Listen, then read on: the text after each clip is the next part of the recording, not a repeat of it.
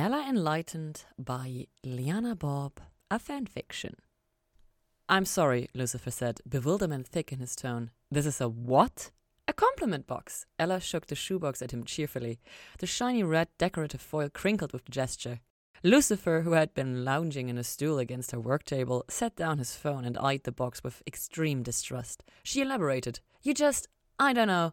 You seem like you've been kind of down lately, so I made a box and went around the precinct and asked people to write down a compliment to pass along to you.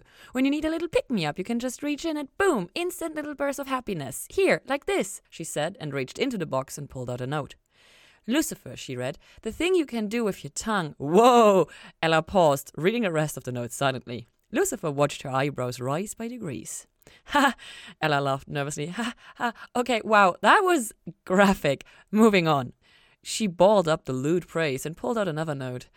Your cock is. Oh my god! Ella stopped again. She fished out another note. Okay, she said, relieved, skimming. Okay, here we go. Your suits are pure class. I love how they look on you. I love even more how they look on my floor. Ella lowered the box, defeated. Miss Lopez, Lucifer said, and Ella scored a few mental points because he did at least look amused now. What gave you the impression that I've been down lately? Buddy, Ella said and put a hand on his arm. She paused. Okay, first of all, damn, son, there are guns hiding under that suit. She squeezed appreciatively, then continued. And secondly, man, you've been, I don't know, kind of sulking a bit. Did the acting gig fall flat? Lucifer sighed and rolled his eyes. I am not an actor, he said. I actually am the devil. Ella nodded. Okay, well, that's good. I'm glad you're still working on the role then. So, did you and Chloe have a fight? Not to my knowledge, Lucifer said slowly, considering. It's often hard to tell with her what will cause offense, but I don't think so. We've been making good progress on the case. Lucifer looked at Ella, contemplating, then inclined his head. If you must know, he said, there's a particular aged whiskey that I'm very fond of, and this, he pulled out his flask and regarded it morosely, is the very last of it in existence. Oh man, that sucks. Was it a short run or something? Not particularly, no, not in the year it was made. It's just that I've drunk the rest of it. Ella gave him a commiserating nod. She squeezed his arm again. Well, Lucifer, you should enjoy it to the last drop, she said decisively. She set the compliment box down on her table and leaned back, smiling brightly at him. Lucifer unscrewed the top of his flask and, after a pause, took a long swallow. He sighed. It really is very good, he said. And then, with a little smile, he offered the flask to Ella. Ella's eyebrows bounced up in surprise.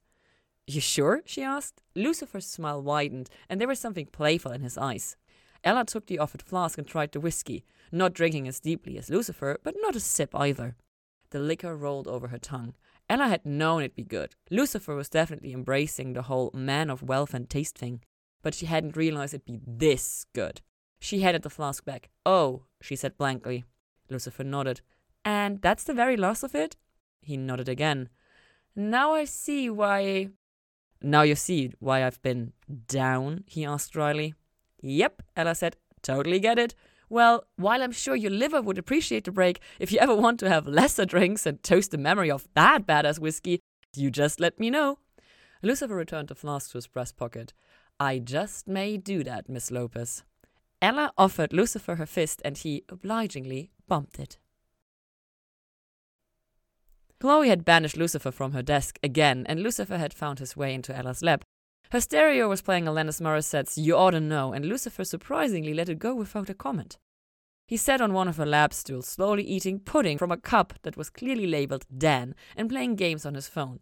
He seemed content, as near as Ella could tell, just to hang out in a companionable quiet with her while she worked. She glanced up from her microscope to jot down her notes and noticed him looking at her. What's up? she asked. Lucifer shook off the daydreaming look in his eyes and leaned his head back, sighing. The little scar on his chin stood out sharply. You are irritatingly righteous, Miss Lopez, he said, but the words were fond instead of insulting. Thanks? Have you any idea, Lucifer said, tipping his head back down to meet her eyes, how many faithful people go to Lux to try and make a deal with the devil? Ella squinted, then shrugged. Probably a lot, based on what that body language is telling me, she waved a hand at him. Lucifer nodded. There are so, so many hypocrites, charlatans, liars. He snorted with disgust. I detest liars. Yeah, what's up with that? Ella asked. Isn't the big D as in devil supposed to be the prince of lies? Absolute slander, Lucifer growled, looking genuinely angry. Okay, Ella said quickly, holding her hands up in a peace gesture. She smirked at him. It's a cool direction to take the character in, actually. Like poking a hole in the hole the devil made me do it, Bull. Lucifer cocked his head at her. You don't believe I make people do things? I don't believe the devil makes people do things, Ella said, ignoring the way he rolled his eyes at her, calling him out on acting. He leaned forward, expression urging her to elaborate. She obliged. I mean, it runs contrary to the whole free will thing, doesn't it? I can be tempted to make immoral decisions, but whether or not I actually act on the temptation is on me. God can't make me be good, the devil can't make me be bad. It's gotta be my choice. Otherwise, what's the point? Lucifer smiled at her, warm and pleased, and didn't reply. Hey, Ella said, touching her own chin with her index fingers. How'd you get that scar? The smile melted off Lucifer's face like a switch had been flipped. He blinked and didn't answer for a beat. Ella was about to change the subject, break the heavy atmosphere, when he spoke. When my rebellion was defeated, he said quietly, when I was overwhelmed and beaten, shamed, and stood before the host for judgment, he ran his fingers over the mark, his eyes distant bleak. Before I was cast out, Michael put me to the point of his sword, and I was made to kneel. Whoa, Ella said. Whoa, that is intense. Is that going to be in the movie? Lucifer sighed and went back to eating his stone pudding. Ella reveled in the occasions when she actually managed to corral her coworkers away from their busy lives and into a night out. On this particular night, it was dinner and drinks at one of her favorite hole in the wall Mexican restaurants. Dollar beer night, which had appalled Lucifer when he'd been talked into coming along with herself, Espinosa, and Decker. The four of them were sat at a wobbly table with a sticky laminate surface. The menus were peeling. The place was poorly lit, and the Spanish dance music was playing a bit too loudly. Still, the restaurant was perfumed with heavy spices, and Ella's mouth was watering before they had even drink orders placed. Ella had expected Lucifer, with his pristine suit and posh accent, to kick up a fuss about the state of the place, but he surprised her by reading the menu with enthusiasm. She nudged his knee with hers, and he glanced up with a smile at her raised eyebrow. I adore Mexican food, he confided, understanding the question she hadn't asked. It's one of the reasons I moved to LA. From where? Espinosa asked, aiming for nonchalance and missing the mark. Hell, Lucifer replied easily, not missing a beat. Ella shook her head. The guy's commitment to the character was absolute. Dan lowered his menu.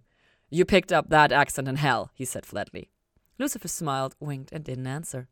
Having heard Dan rant on the topic before, Ella knew it drove him bonkers that he couldn't find any records for Lucifer that went back more than six years. Ella wasn't sure how much of his research efforts were motivated by Lucifer's partnership with Chloe, and how much of it was a desire to find dirt, or at the very least, unflattering high school pictures, to retaliate with against the obvious delight Lucifer took in endlessly needling him. The antagonism at least seemed friendly underneath all that, but it was still some pretty real antagonism. You guys remind me of my brothers, Ella said, thinking of the way they bickered. She giggled when the both of them shot her horrified looks.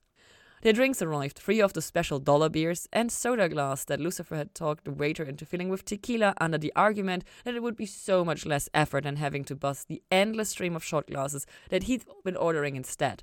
Ah, lovely, Lucifer said, skimming through the menu again. Miss Lopez, what do you recommend? The chili rellenos here are pretty dope. That's what I'm going for. Or, or the chilaquiles. They do it with this tomatillo salsa that is just, she kissed her fingertips. Mwah. It's pretty hot though.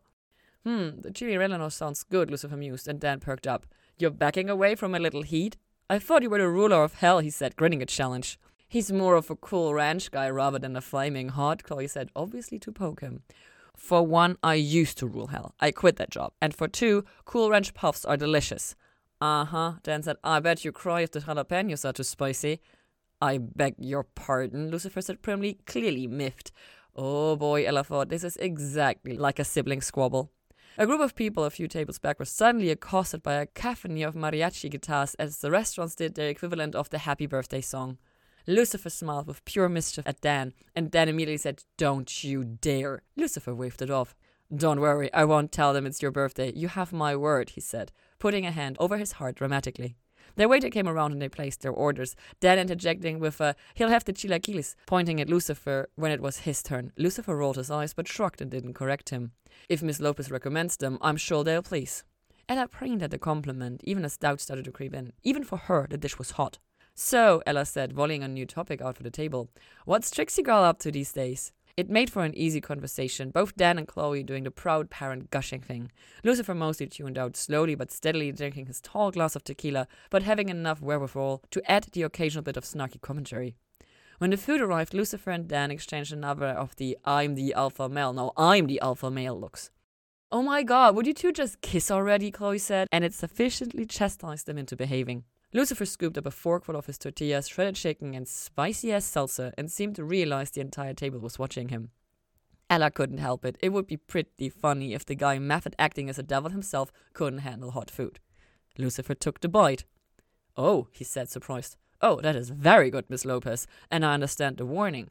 He frowned, and oddly he looked at Chloe like she had anything to do with it.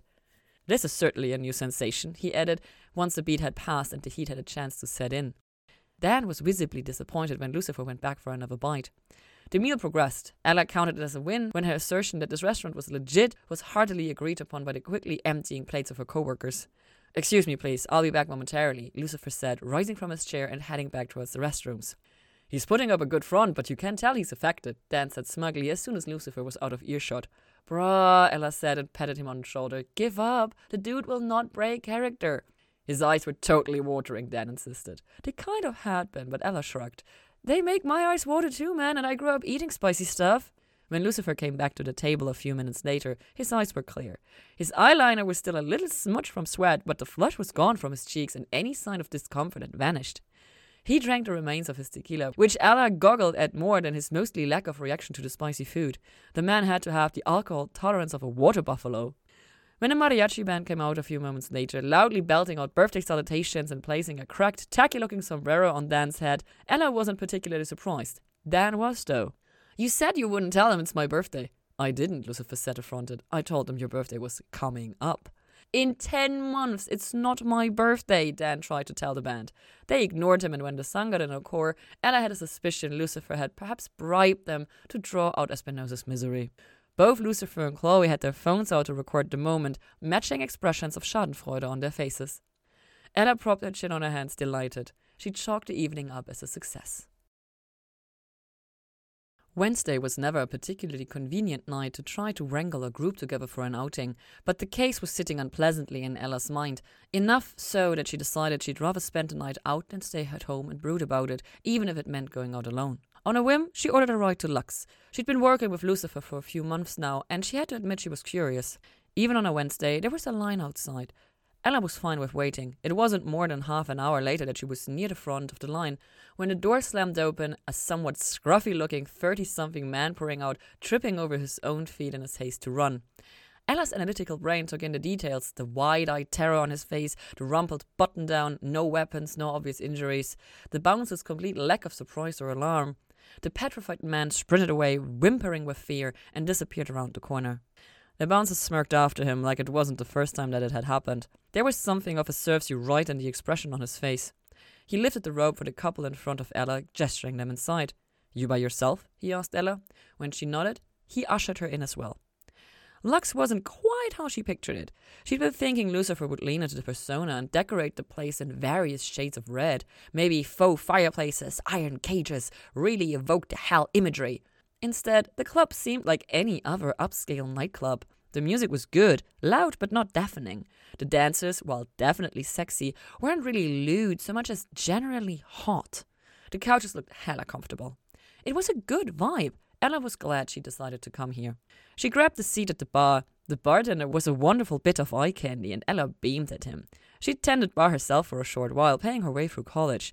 Stealing cars had been fun, but selling stolen cars had been a world of trouble that she hadn't been interested in. So, what's your pleasure? the bartender asked, a little twinkle in his eye at an internal joke. Probably, Ella thought it was some play on Lucifer's What Do You Desire shtick. Let's start with a Cosmo, please, she said, handing over her card to start a tab. She watched the bartender's forearms as he shook the cocktail. One of the definite perks of LA. There were so very many beautiful people. He poured the drink with casual competence, sliding it over to her, and when he lingered for a beat, Ella decided to ask. The curiosity had been pricking at her. Did you see the guy who ran out of here like ten minutes ago? Hottie McBartender's eyes darkened, smile still fixed but not friendly anymore, although Ella was sure the anger wasn't directed at her. Well, that's a yes, Ella said, nodding. What was the deal with that? Hottie shrugged. He tried to roofie a drink. Boss had words with him about it.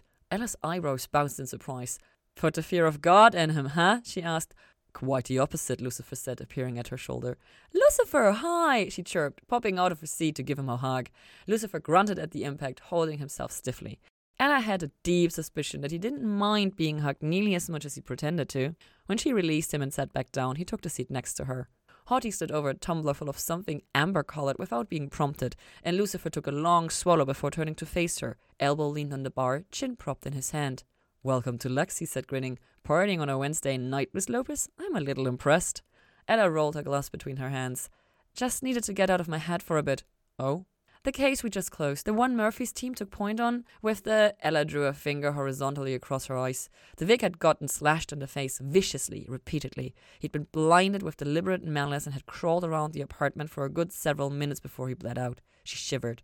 Getting blinded is just. It's in my top five fears, you know? So she held up her Cosmo pointedly. I'm hitting a reset button and trying to shake it off. Patrick, Lucifer said, not turning his head but turning his eyes in the bartender's direction. Hottie Patrick, apparently, leaned forward attentive. Miss Lopez drinks free at Lux, and make her drinks as dirty as she wants them. You got it, Patrick said, smiling his perfect Hollywood smile at her. I was going to play a set in a moment. Any requests? Lucifer asked, gesturing at the piano. Huh, I kind of figured you for a fiddle of gold kind of guy, she teased, and outright laughed when Lucifer rolled his eyes. That bloody song. Souls are not a currency of any value whatsoever, he said grouchily, and the idea that I have a certain quota to meet is patently ridiculous. I competed, yes, but I will have you know I won that competition. The song completely misrepresented what actually happened. You really played a fiddle? Ella asked, delighted. The anecdote was funny, and Ella was sure it was mostly bullshit, but she also knew the best lie started with a grain of truth. Lucifer adjusted his cuffs primly. I prefer the piano, but if you must know, yes, I play the violin. Awesome, Ella concluded. Lucifer raised an eyebrow at her, but his smile was pleased. If you'll excuse me, he said, and to Patrick he added, whatever she wants, and winked. Patrick nodded, not looking displeased with the insinuation. Ella grinned back at him, flattered, even if she didn't intend on taking him up on it. Lucifer moved to the piano. Ella had suspected he'd be a good player. He certainly had the hands for it. She'd underestimated, though, how nice his voice was. The patrons of the club actually stopped what they were doing to listen and watch. And of course, Lucifer soaked in the attention like sunlight. When the song finished, Ella whistled and clapped, and Lucifer looked across the club to meet her eyes and smile wolfishly. A woman, a six foot tall blonde goddess of a woman, wearing an indecently tight dress, pressed herself up against Lucifer's back and nibbled his ear. Lucifer allowed himself to be lured away from the piano. Anna had expected him to take her straight upstairs to the penthouse, but Lucifer surprised her by pausing, fingers laced with the woman's, and caught the eye of a muscular looking dude bro who was staring daggers at Lucifer. The woman's boyfriend, maybe? Ella was far too far away to hear what Lucifer said to him, but got to watch as the man's face changed from hatred to jealousy to confusion to desire. Ella's eyebrows climbed to her hairline when the man tipped forward and started kissing Lucifer. It was not a peck on the lips either, it was some full blown filthy lip blockage. Get it, son? Ella said, shaking her head, as the three of them, Lucifer, the woman, and the woman's boyfriend, all started making their way upstairs. Lucifer glanced across the room to her when he reached the top of the staircase. He mouthed clearly good night and gave Ella another little wink before disappearing with the couple into the penthouse elevator. Patrick refreshed her Cosmo without being prompted and shared a how does he do that look with Ella. A thought occurred to Ella and she snorted into her drink. It turned into full blown giggles when Patrick leaned in, clearly wanting to know what had tickled her. She shared the joke, waving a hand at where Lucifer had retreated. Two guys and the girls. A devil threesome. Man, he's too much, she chortled, and Patrick grinned in agreement. After a few more drinks, a bit of dancing, a bit of flirting, and Ella headed home for the night. It was a Wednesday after all, and she had work in the morning. Stepping into her Uber, which Patrick had insisted on ordering for her courtesy of the boss, Ella realized it'd been the first time she'd thought about work in hours. Thinking about the blinded Vic still made her stomach twist uncomfortably, but the night out had definitely added a buffer on the thoughts. It helped. Ella knew she looked bomb as fuck in the dress. Swaggering from her room to the casino floor where Lucifer was waiting, she wasn't unaware of the stares she was getting. Well, don't you look ravishing, Lucifer said, delighted pleasure lighting up his eyes as he caught sight of her. And here I am, stuck with you, Ella said, plucking at the sleeves of Lucifer's suit when she finished ascending the staircase and Lucifer had hung up and pocketed his phone. Honestly, don't you have any nice clothes? she teased. Lucifer offered her his elbow, grinning widely, and she took the offer, placing her hand on the sleek, soft wood of his jacket. A slot machine lit up next to them, bells ringing and lights strobing, a happy patron crying out about a big win. Ella gave the woman a thumbs up as they walked past. She tapped her fingers nervously the closer they got to the main floor. They were looking for the pit boss, reminded herself, because of a murder. She didn't need to own these weak ass bitches with her skills. She fished about for something to take her mind off it and noticed that Lucifer was looking at her with a confused frown. Ella realized she'd been drumming her fingers against his arm and made herself stop. Is everything all right, Miss Lopez? he asked. His eyes, she noted, stayed on her face. He'd given her a good once over when she came downstairs, but not ogling since then. She latched onto it as a distraction. You never hit on me, Ella said, and it came out much more bluntly than she'd intended. Lucifer's eyebrow rose. I mean, I was there when the precinct got bombarded with your, uh, she stalled, looking for the right word to describe the shockingly large number of people that had been interviewed when two of Lucifer's recent sexual partners had been killed. Conquests? she hazarded. Lucifer's other eyebrow lifted to join its counterpart. It's not really a conquest when I'm merely saying yes to what they want, he demurred. But he answered the question she hadn't asked anyway. I've not hit on you because, well, he chewed his cheek, thinking about it. He glanced at the cleavage. No, actually, Ella realized he glanced at her crucifix. Your faith is very important to you, Lucifer said, but you're not using it as a shield for your hypocrisy. You actually believe. He sighed. I mean, you don't believe me, but you believe in me, or at least in my dad, and presumably in the biblical defamations thrown at my name. And I think Lucifer bent close and all but purred in her ear. If I were to bed you, and Ella shivered, if I did that, and then you came to believe me, I think it would break you. And Miss Lopez, he said, withdrawing, and there was something so very old and heavy in his eyes, just for a moment, that it made her blink. I find that I am very fond of you. I do not want to break you. Distraction achieved, Ella thought ruefully. Wow, she said, laughing nervously, trying to shake the moment off. Wow, you, um, you really deserve that part, Lucifer. I mean, damn. And the Oscar goes too. She shot him finger guns with her free hands, but her heart was beating a little too fast. Method actors, she thought. Man, they go hard. The blackjack table loomed in front of them, and Ella put her game face back on. The crime scene was gross. The Vic had overdosed and was covered in vomit. The room stank of excrement.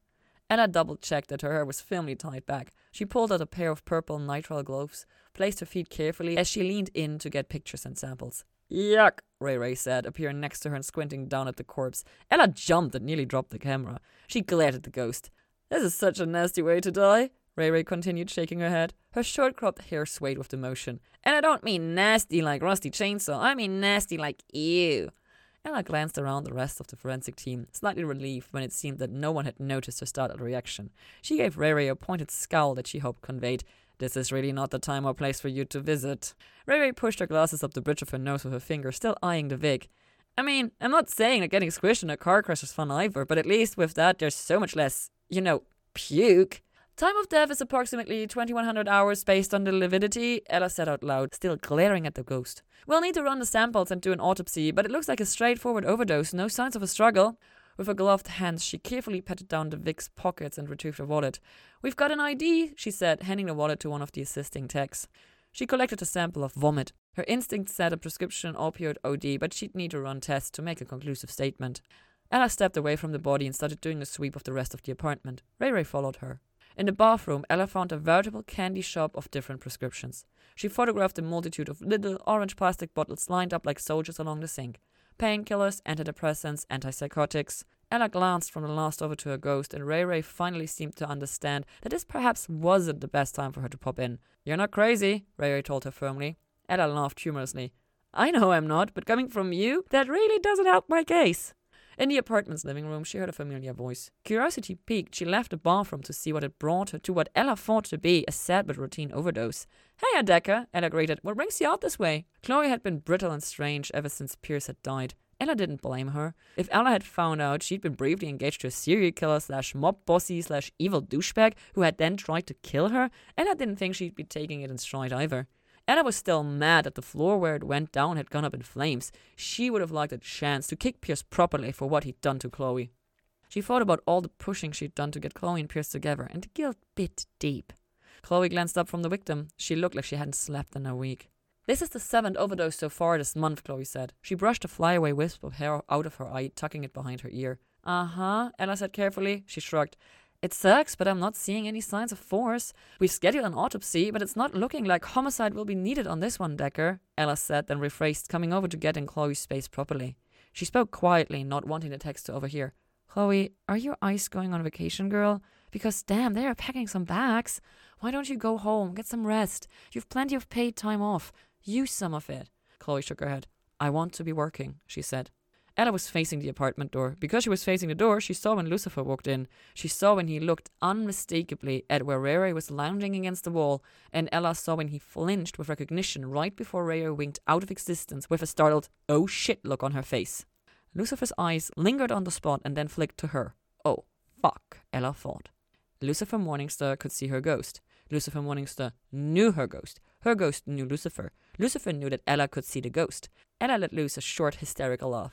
The relief, the proof that she really wasn't crazy damn near cracked her in half. Ray Ray was real. Chloe looked up at the laughter, squinting at Ella, and then she turned around, spotting Lucifer in the doorway. Chloe tensed. She swallowed. She and Lucifer had gone through some shit. Ella had seen a report. The trap Pierce had set for them. It was a miracle either of them was alive, bulletproof vests or no. Ella hadn't seen Lucifer in the precinct since it happened. Was this his first time coming back? Chloe's surprised reaction made Ella think that perhaps it was. Just an overdose, Chloe said to Lucifer. You don't you don't need to be here. Lucifer looked away from Ella, awaited, we'll talk about that later in his eyes, and turned his attention to Chloe. Detective, he said gently. Lucifer saw what Ella had seen, that Chloe looked exhausted. Oddly, though, he didn't make any approach into the room. Please, as Miss Lopez says, this case doesn't need your expertise. Let me take you home. Chloe swallowed again. I want to be working, she repeated, and it sounded thin, hollow. Ella's heart ached for her. She couldn't imagine what Chloe was going through. I understand, but there's no work to be done here. Well, Lucifer amended, no detective work at any rate. Chloe's eyes dropped to the floor, but eventually she nodded, relenting. When she walked towards the exit, her movements were stiff, like an automaton. Lucifer stood well back from the door to allow her to pass. Lucifer! Ella called to catch him as he turned to follow Chloe. Hey, quick second!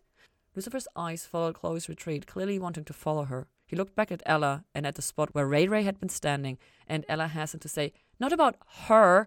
Ella waved a purple gloved hand at the newly unghosted space. We can do that later. I'm worried about Chloe. I am too, Lucifer admitted. It was so out of place on the normally impossibly self confident man. Look, Ella said, Dan's not in a place to comfort her right now. He's dealing with his own grief. And I know you've got to be processing the near death thing too. And it's super not fair of me to ask this of you. But I mean, I know you and Decker can butt heads, but it's obvious you two have a great partnership. Don't just drop her off at home, okay? Please make sure she actually gets some rest. Lucifer's expression softened. I'll try, he said. You have my word. He paused, turning his head to tell her, I'm glad she has friends like you, before continuing down the stairs to catch up to his partner. Chloe was in Ella's lab when she got back to the station. Ella sighed. Lucifer couldn't get you to get some sleep, huh? she asked. Chloe's eyes tracked to Ella's mouth, following the sound but not actually listening. Ella, Chloe said slowly, you you're Christian. You believe in all of the Chloe waved a hand vaguely at the ceiling. Uh-huh. Ella agreed, not sure what was going on. Catholic, yes, and yes I do. Chloe picked up one of Ella's beakers, turning it around in her hands as she spoke, staring intently through the floor. What would you do if you found out the dev, if you found out all of it? God, heaven, hell, angels. If you found out it was all real. I mean, Chloe, I do believe it's real. I have faith. No, not faith, Chloe said sharply. I mean, with proof. Actual hard fact proof that the myths weren't myths. Ella's brow wrinkled. This reminded her of one of the first conversations she'd had with Chloe, the I doubt so I can believe conversation, but wrong, or more somehow, like the intensity had been dialed up to 11. She frowned. Did Lucifer say something to you? Ella asked. He shouldn't be messing with you when you're this sleep deprived. Chloe's eyes started to the side. It was Lucifer, wasn't it? I'm going to kick his ass, Ella decided. Look, Chloe. Ella took the beaker out of Chloe's hand and set it down, taking the detective's hand in her own instead. You got so many heavy plates spinning right now, girl. What can I do to help? Chloe let out a shaky breath. She squeezed Ella's hands back. Don't, she licked her lips. Don't kick Lucifer's ass, she said at length. She shook her head. This isn't actually his fault. Well, it. Chloe tipped her head back, an expression crossing her face that Ella couldn't figure out. Not directly. Okay, Ella said. So indirectly his fault. Got it, Ella said dubiously. Chloe huffed a laugh. I'm really tired, Chloe admitted quietly. Well, no shit, Decker, Ella said with affection. She gathered the detective up for a hug, and Chloe settled her chin on Ella's shoulder, not resisting. There you go, Ella said, patting her back. Lean into the love, babe. After a bit of cajoling, Ella was able to convince Chloe to lie down in the office chair she rigged up to lie flat. Her data is processing pillow and the fleece Snoopy blanket got added to the mix. It couldn't have been more than five minutes later that Chloe was out like a light. Ella wasn't sure what all was spinning in Chloe's head, but she understood how being able to hear Ella moving around in the lab, humming and typing on her computer, was enough to distract the detective's thoughts away from the heavy stuff to actually get some rest. It warmed Ella's heart to know Chloe trusted her this much. Noon turned into one o'clock, one turned into two, and Ella glanced up from the toxicology report to see Lucifer standing outside the window of her lab. He was watching Chloe. Ella blinked because she had no idea how long he'd been there. She got the impression he hadn't just arrived. She put down the report and opened her lab door. Heya, she said quietly, trying not to wake Chloe up. Ella closed the door behind her and walked over to stand next to him. Lucifer had his suit jacket off and tucked over his arm. Today's waistcoat was a dark purple that worked with the blue shirt he was wearing. The man's sartorial choices were always so on point, and I appreciated the eye candy. For a moment, they both watched Chloe sleeping in the rejiggered office chair. Under the Snoopy blanket, she looked small, worn down. Ella bumped her shoulder into Lucifer's. You know, you're not looking too well rested yourself, she said. It was true. Lucifer looked diminished somehow. His normal cocky vibrancy was missing. It has been a difficult adjustment period, I suppose you could say, Lucifer said. Since Pierce? Lucifer tipped his head to the side. Not quite a yes, but not quite a no either. How are you holding up? Ella asked. Lucifer turned to regard her fully. You actually do care, don't you? Well, yeah, dummy, she said, and leaned against him, using Lucifer's tall frame like a column to rest her weight against. He grunted and shifted his shoulders, a grimace flickering across his face. Ella popped back upright. Oh my bad, are you hurt? Lucifer gave her a wincing smile. Just sore. Still healing from from the shootout. Ella nodded. Even through a vest, bullets bruised like a motherfucker. From the number of casings they'd retrieved from a burnt out site, Ella could easily imagine that he'd taken more than one hit. She thanked God again that they both made it out alive. Lucifer turned his shoulder toward her in invitation, and Ella settled against him again, more gingerly. Against her cheek, his silk shirt felt soft and warm. Lucifer's cologne was earthy and subtle, something ridiculously expensive, she was sure. He smelled nice. So, I have this ghost, Ella said after a moment of comfortable silence, when it was clear Lucifer was going to spill his problem to her. She's been following me around for a while. Ray Ray. Yes, Lucifer said, not looking in the least bit surprised or put off at discussing the supernatural factually. Ella knew she hadn't imagined Lucifer's reaction to seeing her at the crime scene. You know her? Ella asked. She's my sister. That wasn't at all the answer Ella had been expecting. She pulled back again, staring at him with wide, serious eyes. Oh, Lucifer, I'm so sorry. My condolences. Lucifer gave a startled laugh. She's a bit of a brat, but I assure you no condolence is necessary. His laugh, though, seemed to have carried into the lab. Scrunched up in the chair, Chloe shifted, one of her arms coming out from the blanket tangle to stretch. Lucifer watched her, and there was something wistful and heartbroken in his face that Ella didn't understand at all. He shut it down, though, giving Ella another warm look before making his withdrawal. I should go, he said. Thank you, Miss Lopez. Any time, she said with equal sincerity. He set his jacket back on, another wince crossing his face as his shoulder moved. Must have been hit in the back, Ella concluded, and before Chloe finished waking up, he'd already sauntered out of the precinct. Ella shook her head. What is going on with you two? she murmured after his retreating form. Ella turned to go back inside and stopped, something on the ground catching her eye. It was a feather, a really filthy looking feather, broken and bent, but still wide and about as long as her hand. It was too big to belong to a seagull, and it didn't make any sense for it to be here.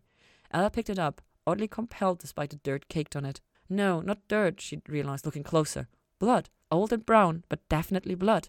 Where the feather wasn't stained and filthy, the white was so white it almost seemed to glow. Was it an eagle feather? She racked her brain, trying to picture the size of the bird that the feather would belong to. Something about the lines of it made her think it was a bird of prey. Ella turned the feather in her fingers, walking absently back into her lab. Chloe scrubbed her eyes and sat up groggily. The bags under her eyes, if anything, looked darker. The brief nap hadn't really made a dent into the long term sleep deficit. Was Lucifer here? Chloe asked sharply, suddenly very alert. It made Ella jump. Ella was looking at the feather in Ella's hand, and Ella had no idea at all what connected the two. She frowned. He, yeah, she said gently. He just left. Wanted to see how you were doing. He's worried about you. Chloe was staring at the feather with a rabbit in headlights expression. Ella put it down on her lab table. Chloe's eyes tracked it and then started moving over Ella's lab equipment with something like slow dawning horror. Decker, are you oh? Ella started to ask, but Chloe cut her off, balling up the Snoopy blanket and standing somewhat wobbly from the chair. Ella, Chloe said, and her demeanor shifted, becoming intent. She smiled widely, tucking her hair behind her ear. Would you would you do me a favor? Sure, Ella agreed wearily. Could you get me some of those um powdered donuts from the machine? Sweet tooth, huh? I got you, Ella said, pulling open one of her desk drawers and producing a little plastic package of powdered donuts. Oh, Chloe said with an unexpected sort of blank defeat.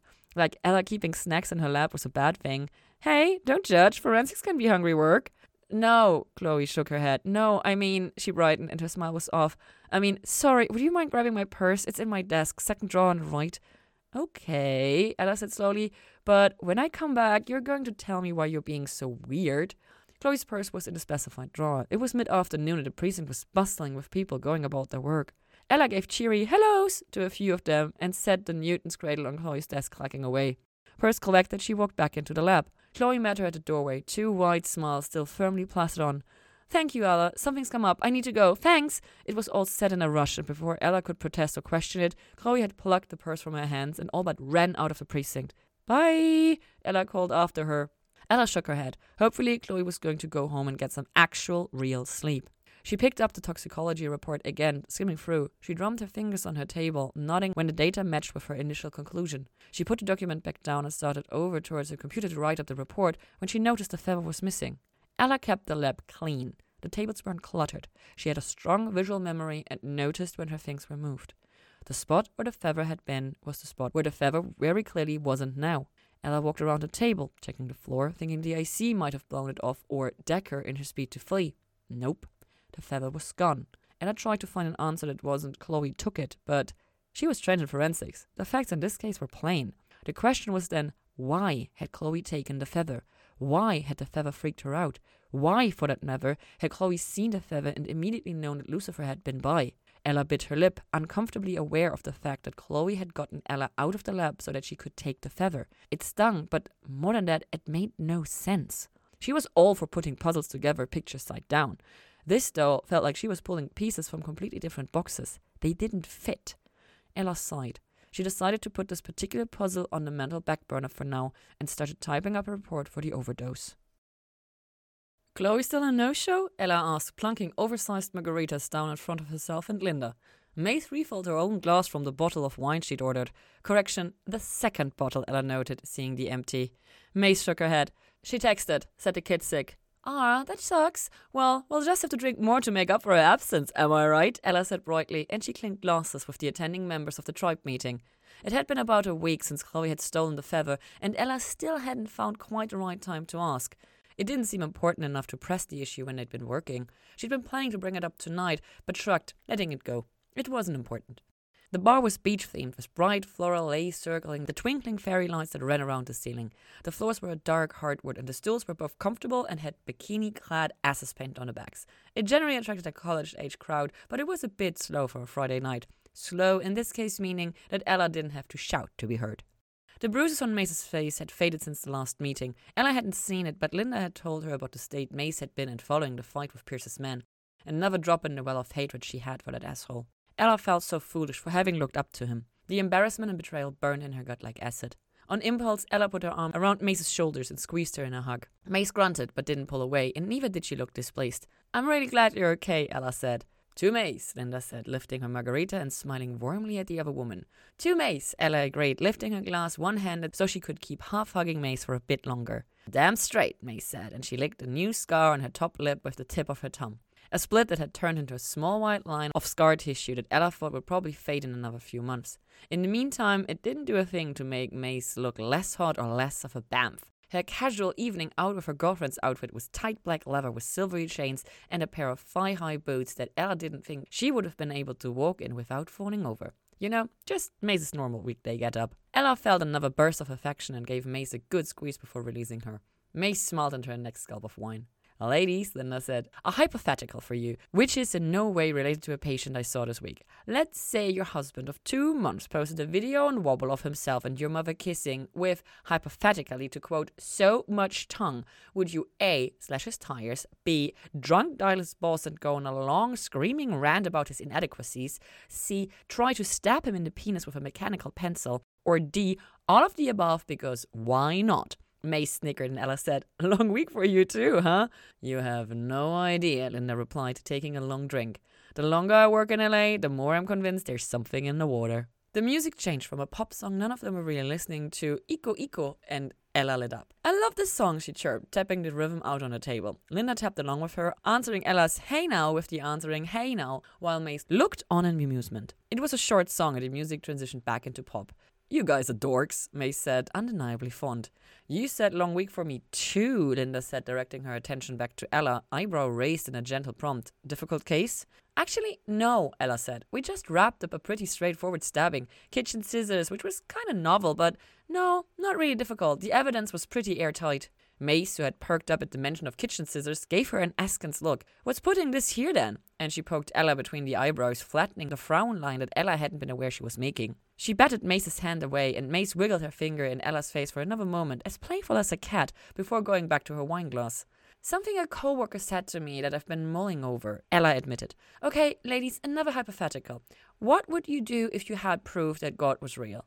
And what on earth, Ella thought, was she to make of the fact that both Maze and Linda suddenly went very still? They exchanged a glance over Ella's head, some silent communication that she was excluded from, and Ella felt a trickle of what? Apprehension? Fear? Something creeped down her spine. Ha! Ella said, waving her hand, trying to dispel the weird tension that had settled over the table. Never mind, it's just a silly thought. No, Linda said, pushing her glasses back up the bridge of her nose with an index finger. No, I don't think it's silly. I imagine it would be quite a struggle to come to terms with that knowledge. She nodded at Ella's crucifix, continuing in her therapist voice. Even if you already believe, it'd be pretty mind blowing and traumatic to your entire worldview, in theory. Right, Maze said, her smile showing too many teeth and not quite reaching eyes. In theory. A moment passed, and the two women exchanged another look. Do you know what I find helps with heavy hypotheticals? Linda asked brightly. What? Drinks, Linda said and nudged Ella's margarita closer to her. And spending time with friends. And knowing that your friends will understand and help you pick up the pieces if your mind does get blown. In theory. Linda's eyes searched Ella's face, and Ella couldn't quite put her finger on what Linda was looking for. You guys are the best, Ella agreed. She didn't miss that the two of them let out small sighs of relief. But the food arrived, the karaoke portion of the evening started, and Ella let herself set the disquiet aside and enjoy the rest of the tribe meeting.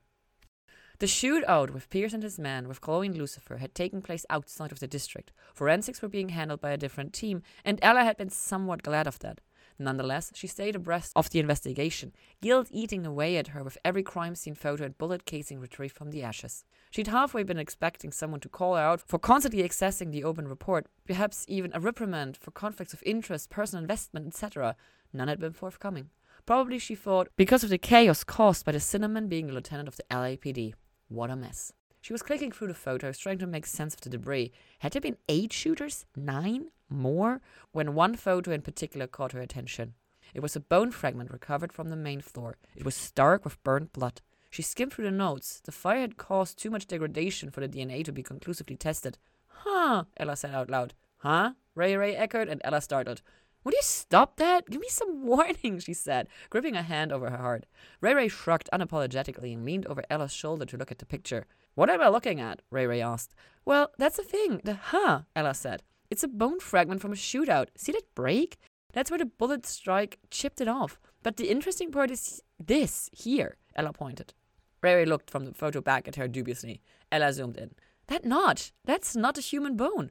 Birds have those bumps on their wing bones where their largest feathers attach. It looks like this chipped off from like an ulna of a. Ella zoomed out, looking at the fragment and scale next to the ruler that had been placed next to it for the photo. The piece was just shy of an inch and a half across, a horizontal sliver of fire blackened bone with a pronounced bump on the top, unbroken side, nearly the full length of the sliver. She squinted. Something big. Ornithology is not my jam, but look at it. We'd be talking like a condor. Something bigger? What's bigger than a condor? Ella looked at Ray Ray, but Ray Ray only shrugged again. I had a parakeet once, Ray Ray said unhelpfully. Yeah, it's super not a parakeet. Ella frowned and leaned back in her chair. Maybe it was from a fossil, Ray Ray suggested, like from an, I don't know, a pterodactyl. They had feathers, right? Ella thought about the feather Chloe had taken from her lab, the feather that had appeared right where Lucifer had been standing. Click, click, click, went the puzzle pieces in her head, snapping into place. No, Ella said slowly. No, I don't think it was from a fossil.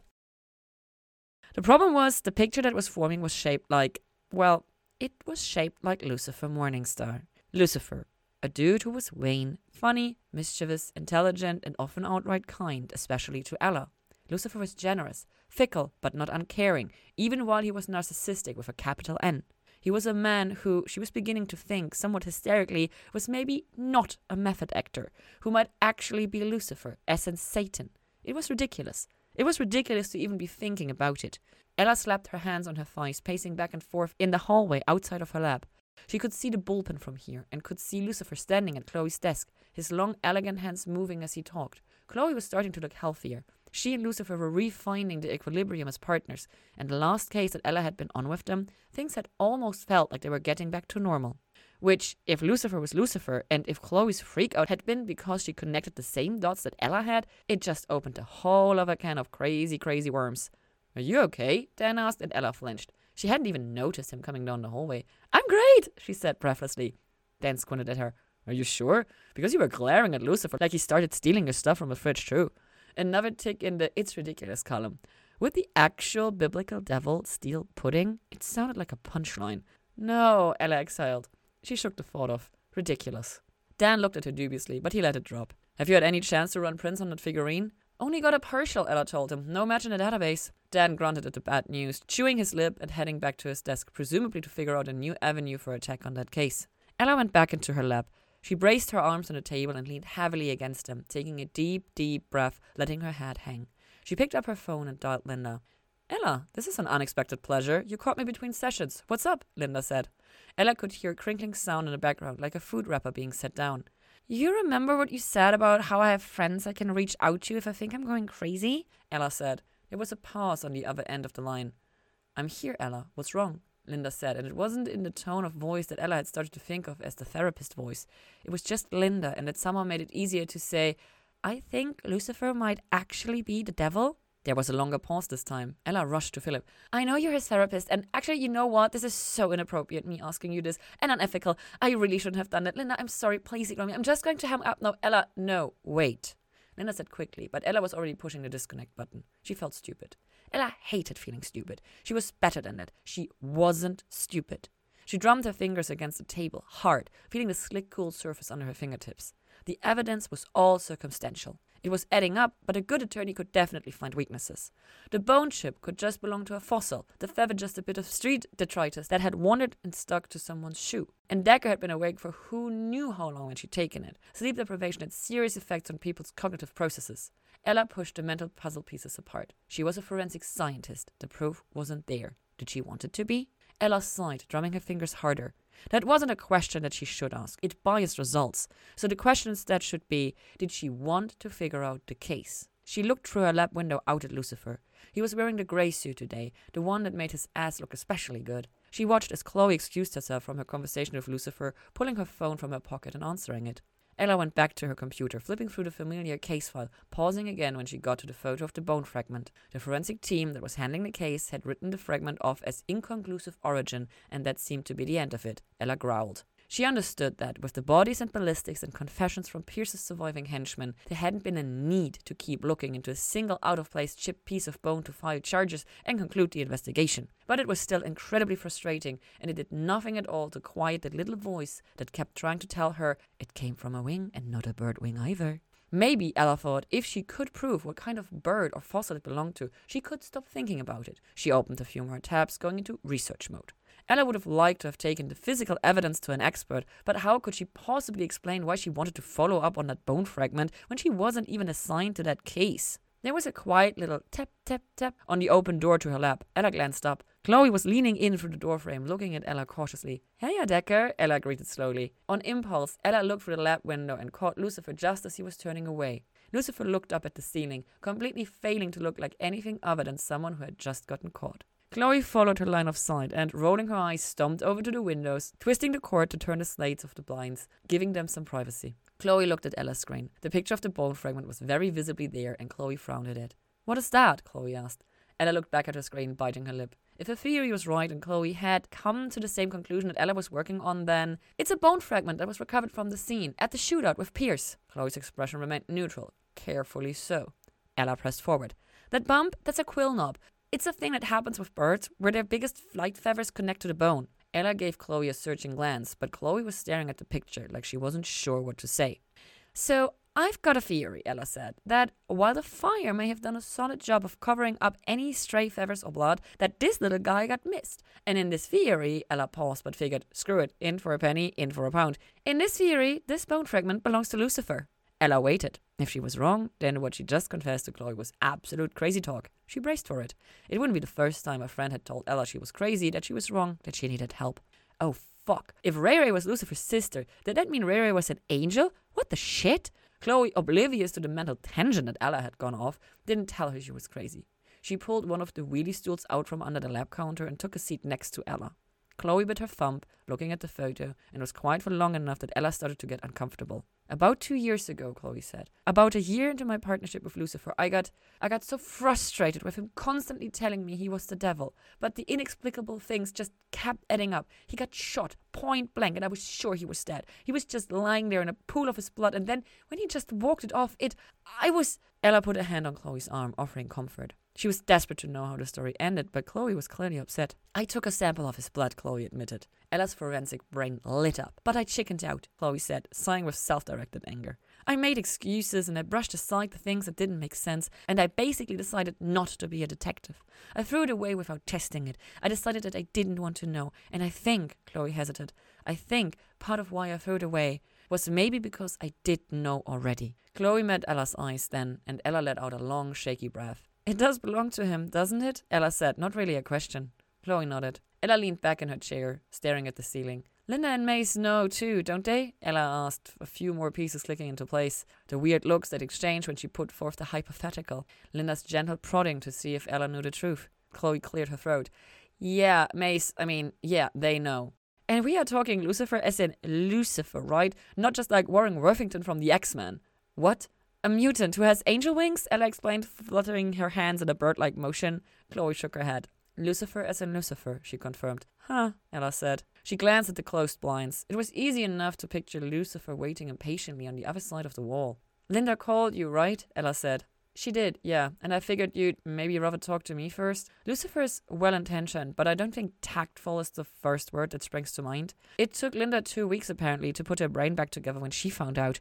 Ella huffed to laugh. Linda told me that I had friends that would understand and help me pick up the pieces if my mind got blown. I guess she really did know what she was talking about.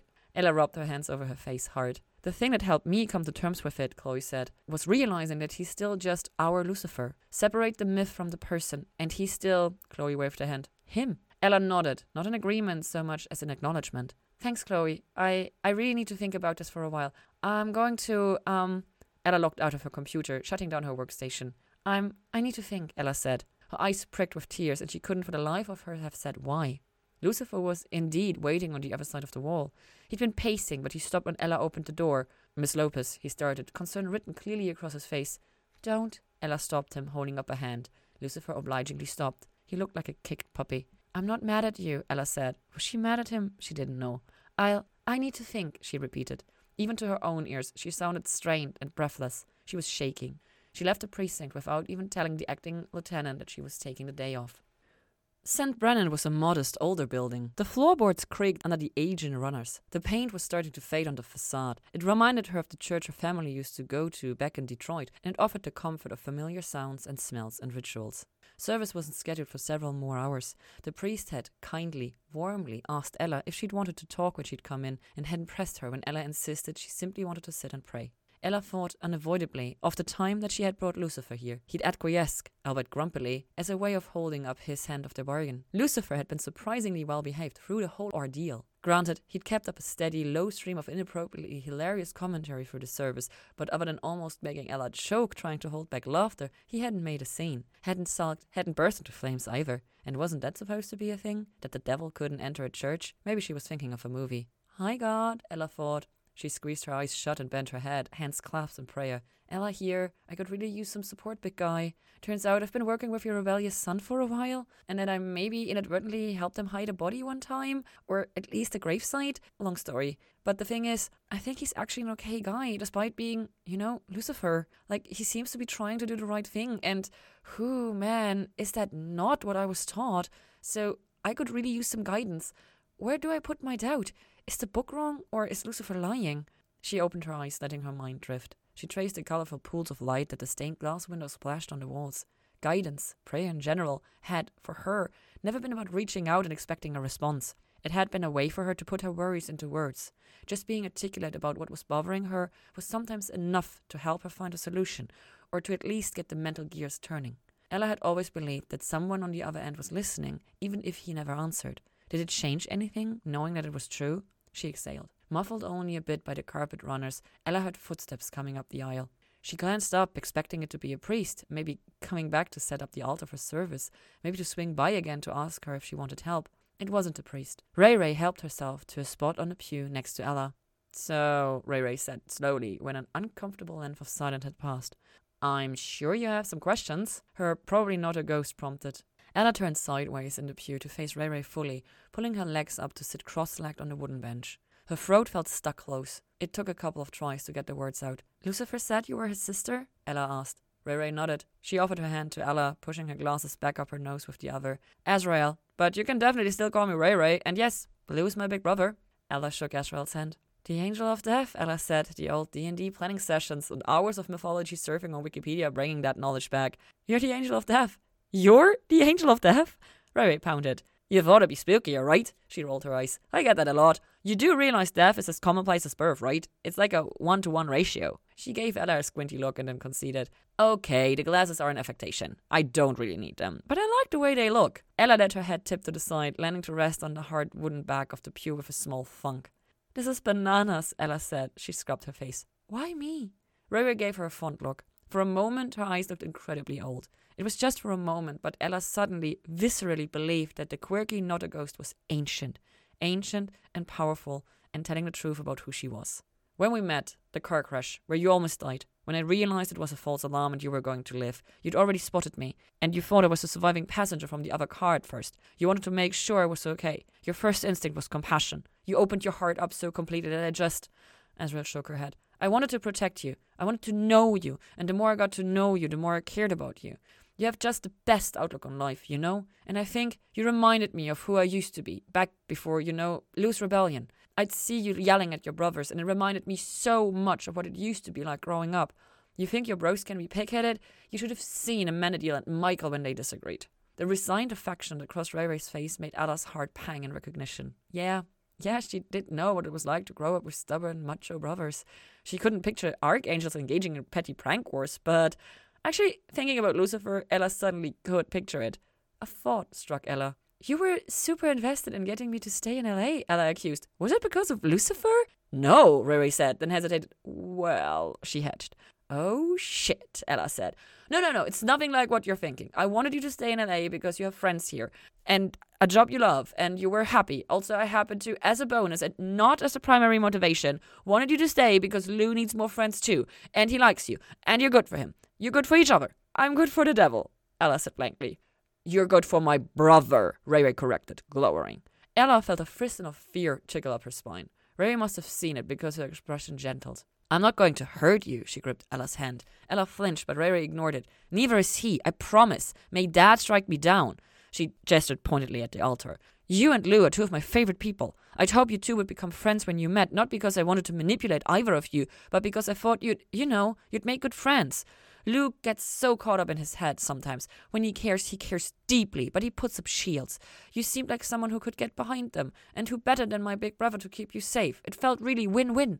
But how can that be true? Ella said. She felt overwhelmed and incredibly small. Hayes. Ray scooped her into a hug, and that was nice. Hugging was familiar territory. I get that this is a lot to take in, Ray Ray said. He's got a bad rap and has had terrible publicity, but that's not who he is. You know who he is. She gave Ella a little encouraging squeeze. You'll figure it out. I have faith in you.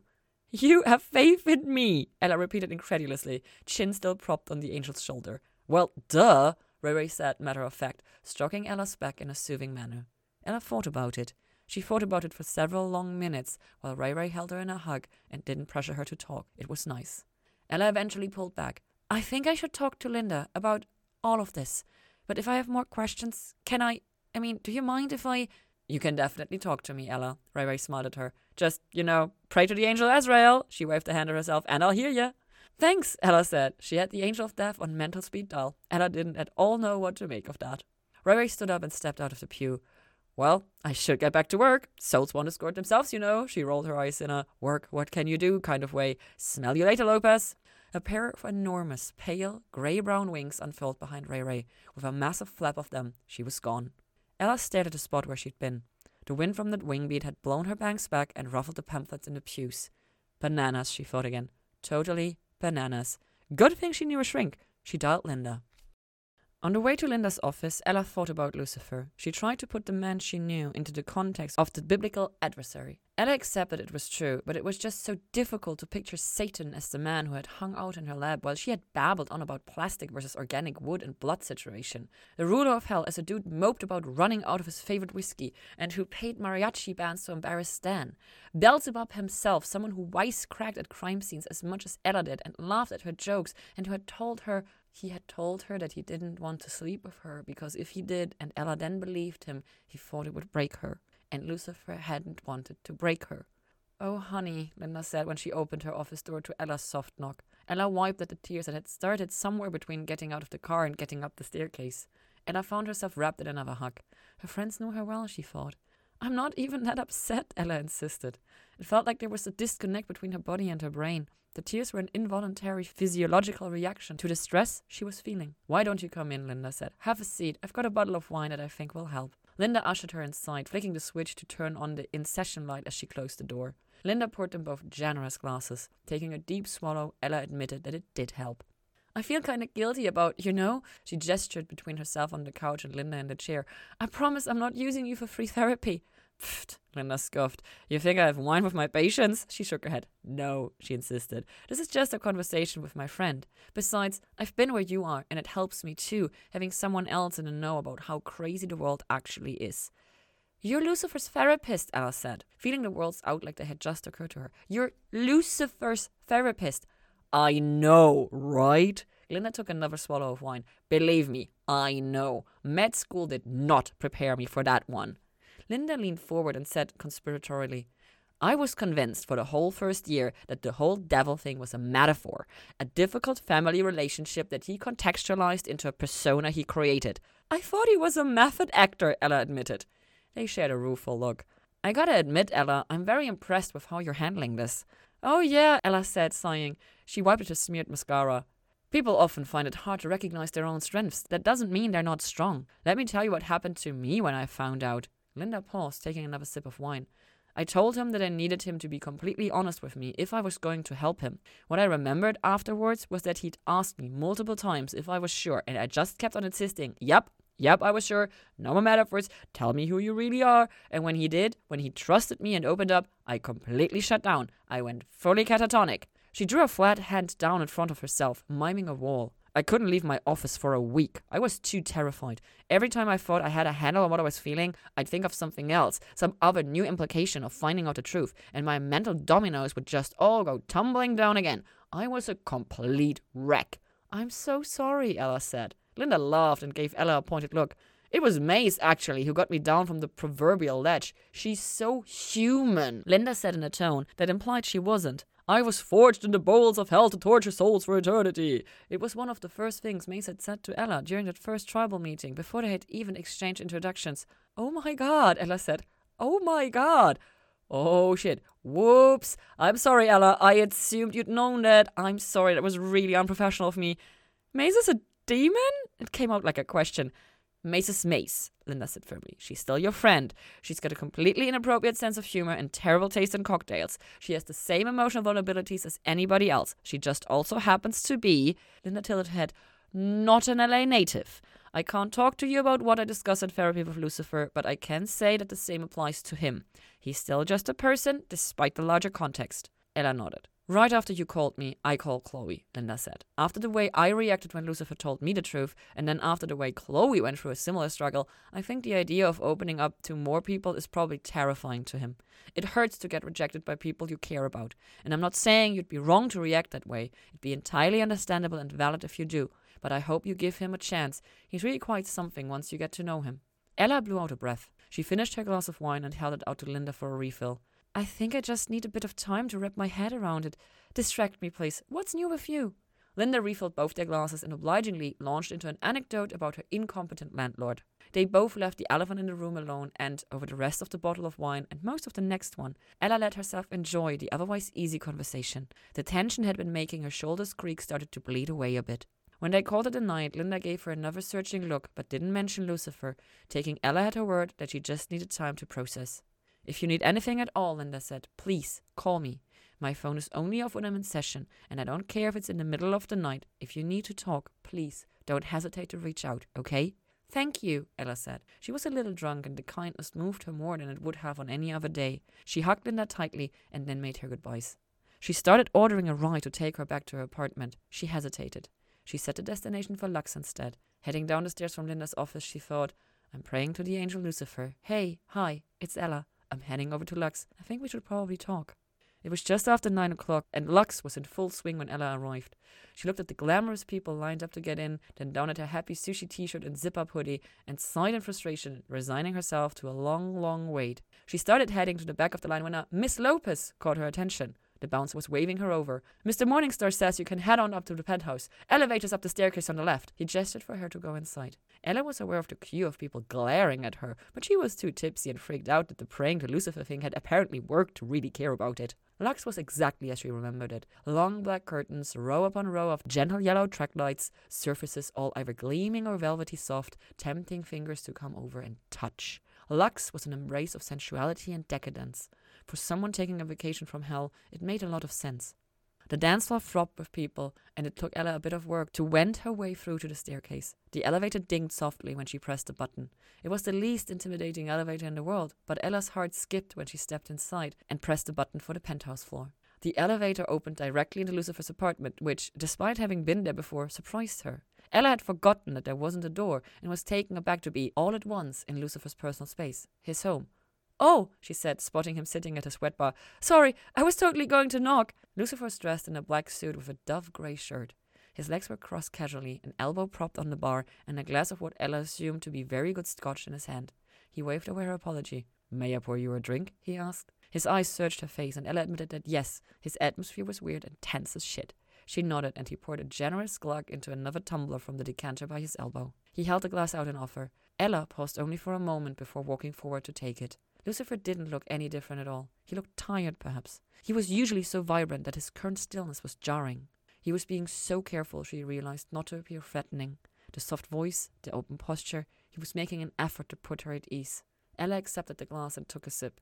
Oh, dude, she breathed. You have the best taste in whiskey. Although, isn't there a thing about wine before liquor? I feel like I'll regret this in the morning. She gave him a tentative smile, and he, tentatively, smiled back.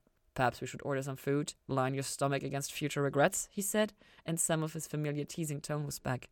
Ella helped herself to the seat next to him. Or make them worse, she said, but his stomach chose that moment to growl. Lucifer laughed. Well then, Ella said, and her hunger caught up to her all at once. She hadn't eaten since breakfast, and seeing Lucifer talking to him, she wasn't afraid. She had a world of questions, but her gut instinct said that what her friends had been telling her was true.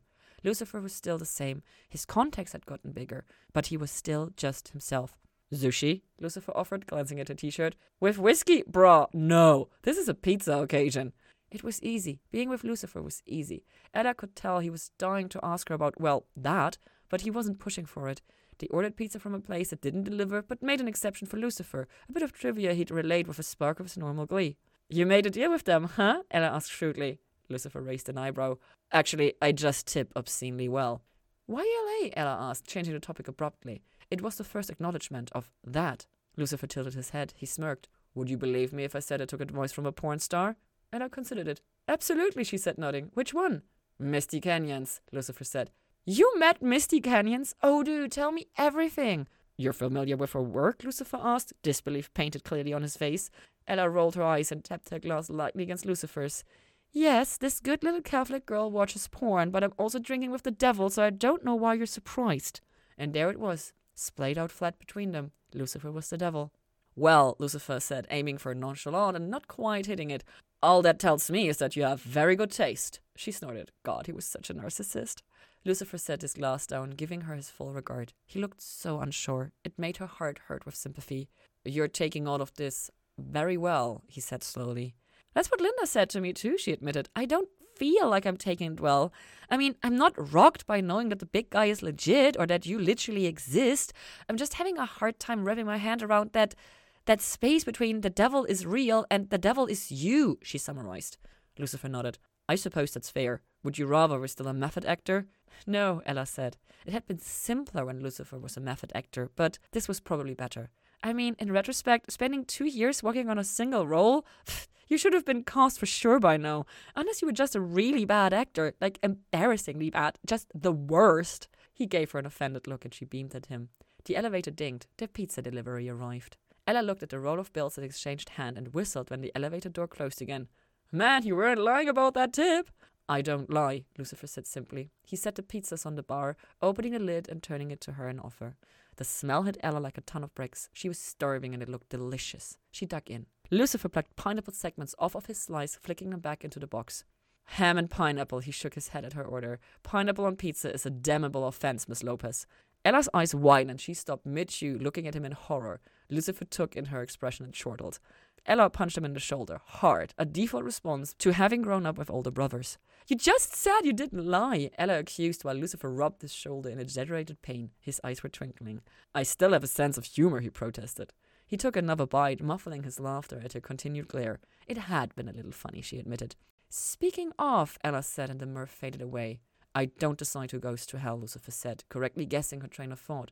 Neither does Dad, really. It's dictated by a person's own sense of guilt and belief in whether or not they deserve to be punished.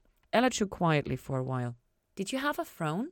Yup, he said, popping the pea. He reached for the decanter and refilled both their glasses. She squinted at him. He had tomato sauce in the corner of his mouth. I just have such a hard time seeing it, she said. Lucifer took a long, contemplative sip of his drink. Would it help if I showed you proof? he offered. Ella thought about the bone shard, the feather, Ray Ray's impossible wings. Can I see them? she asked. Your wings? Oh, Lucifer said blankly. I was just going to do a quick, you know. He gestured at his face, and for a second his eyes flashed with a completely unnatural burning red. Ella squeaked and he flinched. She cleared her throat. Okay, the interrogations that end with Custodia being called to clean up pee make more sense now, she said. She leaned closer to him, curiously scanning his hairline. He rolled his eyes. I don't have horns, he said, his tone beleaguered. How about a tail? He squeezed his eyes shut and sighed. She couldn't resist adding, What about hoofs? Goat eyes? Fork tongue? She hid a grin as he looked more pained with each cliche. A little laugh escaped her, and Lucifer seemed to realize she was just trying to wind him up. The muscle in his jaw twitched, the involuntary motion somewhere between amusement and annoyance. She patted his hand.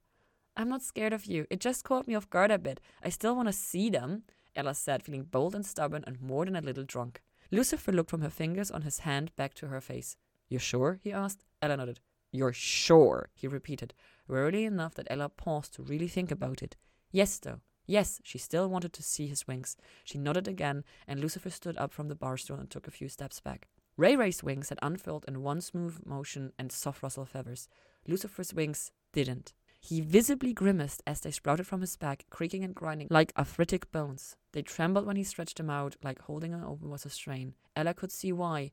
Lucifer, she breathed. The mental picture she had of big, fluffy white angel wings was not what she was looking at. Lucifer's wings were ravaged. Setting aside the oddness of the wings pushing through the back of his suit jacket, she focused on the wings themselves. She took in the spread of healing scar tissue and broken feathers, the aged bloodstains sticking the feathers together in clumps. As she watched, one of the feathers came unstuck and drifted to the ground, jostled by the tremors running through the wings.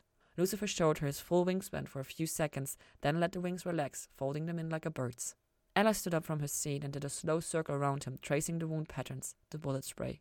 She held her left fist in front of herself and mimed covering it with her right hand, wrapping a palm over her fist, trying to visualize the strike pattern.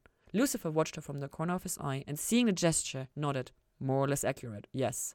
You used him like a shield, she said. The wounds looked raw, painful. Naked patches of skin poked through the feathers. The places where bullets had struck and chipped bone were sunken and red.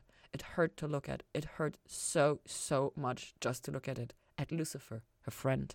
She threaded her arms around the wings and pulled Lucifer into a tight hug, resting her cheek on the back of his suit jacket in the spot between his shoulders. Lucifer's body was tense under hers, the muscles taut. Miss Lopez, are you crying? Lucifer asked. Ella sniffed against his jacket. A little bit, yeah. She pulled back and patted his shoulder. Okay, she said, wiping her eyes. Okay, let's get you cleaned up. I. What? Lucifer turned to face her, stepping back on the pivot so as not to hit her with his wing. Ella ran her fingers over one of the clumps of stuck together feathers. That can't be comfortable, she said. Under her hand, Lucifer's wing was warm.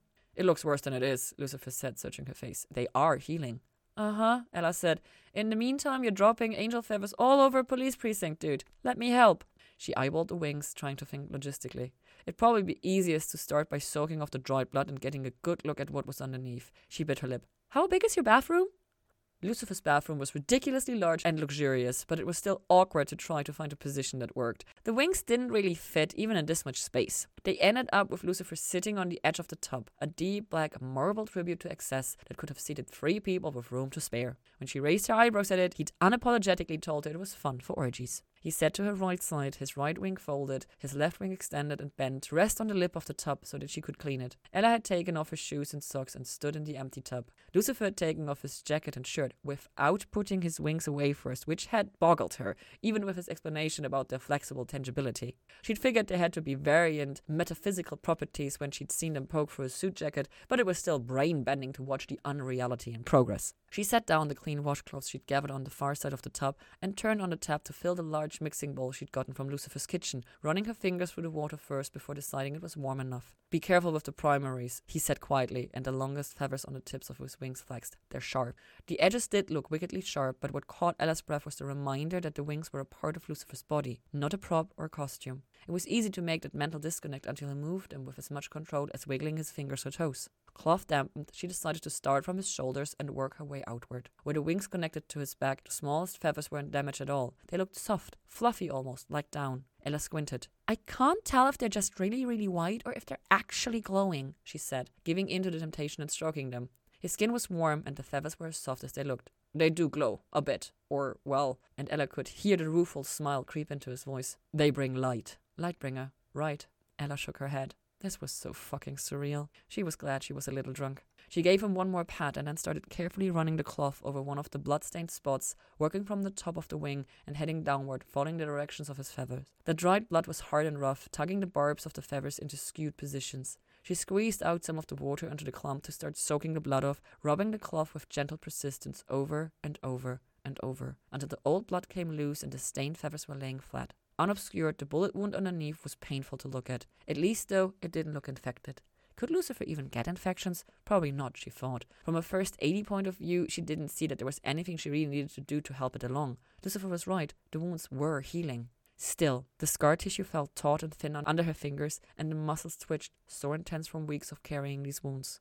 Ella's eyes traced the length of the wing and the work ahead of her. She counted dozens of healing bullet holes. Dozens. It would take hours just to clean them. Lucifer had been living with these wounds since the shootout. It must have been so painful, so uncomfortable, and Ella hadn't had any idea. She thought he was just bruised. Ella wrung out the cloth down the drain and wetted it again. She took a deep breath and let it out slowly. No fixing the past, after all. The best Ella could do was help him now. She moved on to the next spot. Lucifer's torso slowly bent to the side while she worked, until eventually his head came to rest against the edge of the oversized shower cubicle. That does feel nice, he admitted quietly, when one of the more stubborn clumps finally straightened out under the steady press of her washcloth. Ella's throat tightened again in sympathy. Why hadn't he asked anyone for help? The water in the bowl had quickly turned a faintly rust color while she worked. She poured it into the tub's drain, using the tap to refill the bowl again. Aside from the occasional grunt when the cloth caught and pulled too hard on her wound, Lucifer was quiet while she worked. With his head propped against the shower wall, his eyes gradually drifted to a half mast as he relaxed into the, well, the preening, Ella thought. She was preening angel wings. What even? The worst wound was the dented chunk of flesh missing from the top curvature of his wing. The piece of bone that had been recovered from the crime scene would have fit perfectly there. The alular feathers were mostly gone. Some tiny new growths dotted the skin where the new feathers were starting to grow in, but the piece of missing bone made a red, scabbard crater that kept drawing her eye. It had to have been agonizing. I think this one's just about done, Ella said nearly half an hour later. She dipped the washcloth in the clean water and gave the wing another pass from top to bottom.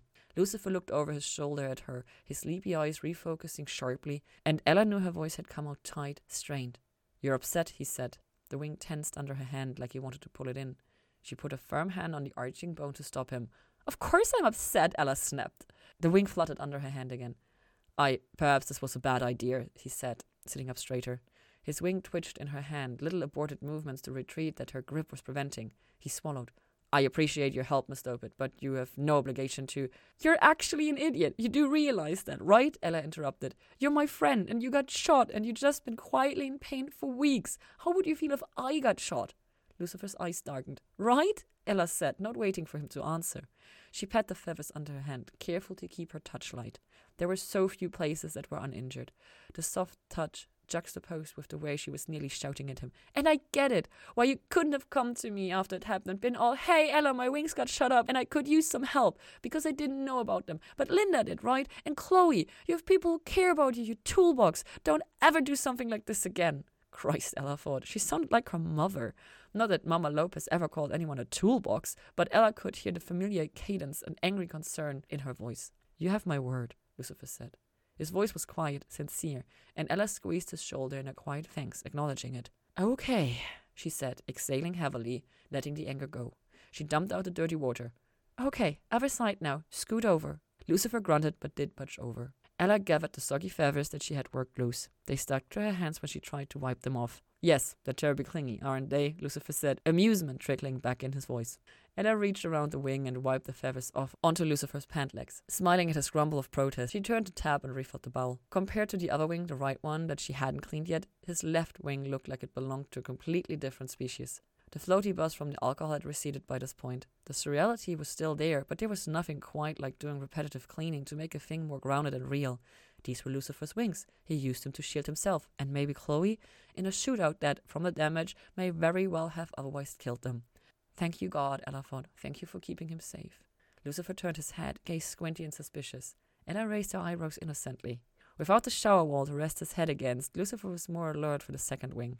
I'm having less trouble, she admitted, seeing you as Lucifer. These helped. She gave the wing a pat. Good wing. Lucifer snorted. You started the fire, didn't you? Ella asked. I've been thinking about that crime scene. The fire looked like arson, but everyone we arrested confessed to working for Pierce and trying to kill you, so why would they try to cover up the scene? Unless it wasn't them doing the cover up. It was probably covered in angel blood and feathers, right? Like a holy swan had exploded, he agreed with a sigh. But no, the fire was actually the detectives doing. Decker, really? Huh. Ella was a bit impressed. He hummed disagreement. The damage, the wing in Ella's hand lifted a little as he indicated it, was done in shielding her from harm. In the aftermath, perhaps she felt a desire to protect me in turn. Ella could picture the scene. She shivered, thinking about how awful it must have been. For a while, she cleaned the wings without comment. Lucifer broke the silence. I'm surprised that I have not yet been accosted with questions, he said. You don't want to know about hell, what I did to Hitler, or if any particular assholes of your acquaintance wound up in my care? I'm curious, Ella admitted slowly, but I don't need to know. I'm sure the people that belong in hell went to hell. I have faith that they got what they deserved. I mean, if you want to talk about any of it, I'll certainly listen, but short answer? No, not really. I'm cool. You remarkable thing, Lucifer said fondly. A few more moments passed. Another section of wing got cleaned. I do have a question, Ella ventured. Lucifer inclined his head, a nonverbal have at it. What's God like? Lucifer snorted. His lip curled and he inhaled, clearly poised to say something scathing, and he stopped. He gave Ella a sideway glance and let the breath out. Decisive, he said, instead of what he had been about to say. Aloof. He paused, clearly scrounging. Creative? he ventured. You're really struggling not to be negative, aren't you? Ella said. Lucifer shrugged. We don't have the best relationship, he replied. Understatement, Ella thought. Thanks. It's sweet of you to try. Sweet, she says, Lucifer mumbled grumpily. Satan himself, ladies and gentlemen. Okay, I think this one is just about done, she said, giving a stubborn spot on his secondary feathers a final victorious pass. She straightened the bent feathers with her fingers and stepped back to regard the work. Lucifer's wings were still somewhat patchwork and wounded, but compared to the blood-stained ruin they'd been, the improvement was profound. Lucifer flexed the wing and sighed. That feels so much better, he said, and with a displacement of air and a creak of not quite healed bones, both of the wings were tucked away out of the physical plane. Lucifer stood from the edge of the tub. Ella couldn't help but watch the smooth long line of his spine and the muscles in his shoulders bunching. He was admittedly a very attractive man, and the shirtlessness wasn't helping. You know what, Miss Lopez? I find that I'm abruptly rather thoroughly knackered. I can imagine, she said, smiling at him. Getting relief from that constant pain had to be hitting him like a sedative. Go on, go to bed. She stepped out of the tub and sat on the edge to pull on her shoes and socks. I'll see you in the precinct tomorrow? Yes, I imagine I'll swing by. He trailed off, amused as Ella captured him in another hug. She settled her cheek against his bare chest for a moment, oddly satisfied to feel his heart beating against her skin. Lucifer tensed, as he always did when she hugged him, but after a few moments he relaxed and accepted it. Okay, she said, letting him go only a little reluctantly. He was warm and he smelled great. Rest, and no more getting shot and not telling anyone. Sir, yes, sir, Lucifer replied. They left the bathroom, parting ways in the living area. Ella expected him to head off towards his bedroom, but she felt his eyes follow her all the way to the elevator. Good night, Lucifer, she said, giving him a little wave as she stepped in. Good night, Miss Lopez, he said, quietly enough that Ella barely caught it before the doors slid shut. As it turned out, Lucifer and Chloe were out of the precinct and staking out a warehouse for most of the following two days. Between that and the unimaginative crime scenes that popped up and didn't really require a lot of effort on her part, it gave Ella plenty of space and plenty of time to think. The decision, when she came to it, really wasn't that hard at all. On the third day, Lucifer swung by her lab. It was mid morning, and Ella was on her second cup of coffee when he wandered in. Hey, she greeted warmly. Miss Lopez, he said. He tipped his head to the side and regarded her. She smiled back at him. So, I've been thinking, Ella said when it became clear he was waiting for her to start. Oh? I've got to admit, it's pretty cool that I have actual angels for friends. Lucifer hesitated. I'm not really. Not perhaps in the way you mean. I'm not exactly in Dad's good books. I should be clear about that. Am I going to get damned for being your friend? she asked, aiming for sarcasm and not quite hitting it. She didn't think the answer would be yes, but it was a terrifying possibility. No, Lucifer shook his head firmly, and the clenching feeling in her gut eased. No, Miss Lopez, what I said before about your irritating righteousness, I did mean it. Well then, good. Did you have any lunch plans? Because I'm thinking of trying to get you guys together to try this new Ethiopian place with me. He gave her a long, bewildered stare. It's that easy, he asked. She shrugged. She thought about everything she knew about Lucifer. She'd had two full days to think about it. She thought about his choices and the sacrifices he made to protect the people he cared about. There were a lot of ways she could describe him, but evil wasn't one of them. Why shouldn't it be? she said, and couldn't resist adding. Besides, your sister thinks we'd make good friends. My sister is a meddlesome little brat, he said, a knee jerk response that wasn't without affection. Lucifer eyed her, an expression softening, opened his arms in invitation. Ah, I knew I'd wear you down eventually, Ella said, stepping into the hug and returning it with enthusiasm. She felt a gentle pressure against the top of her head that she was pretty sure was Lucifer giving her an affectionate peck. Not an angel at all. Sure, she thought, and snuggled in.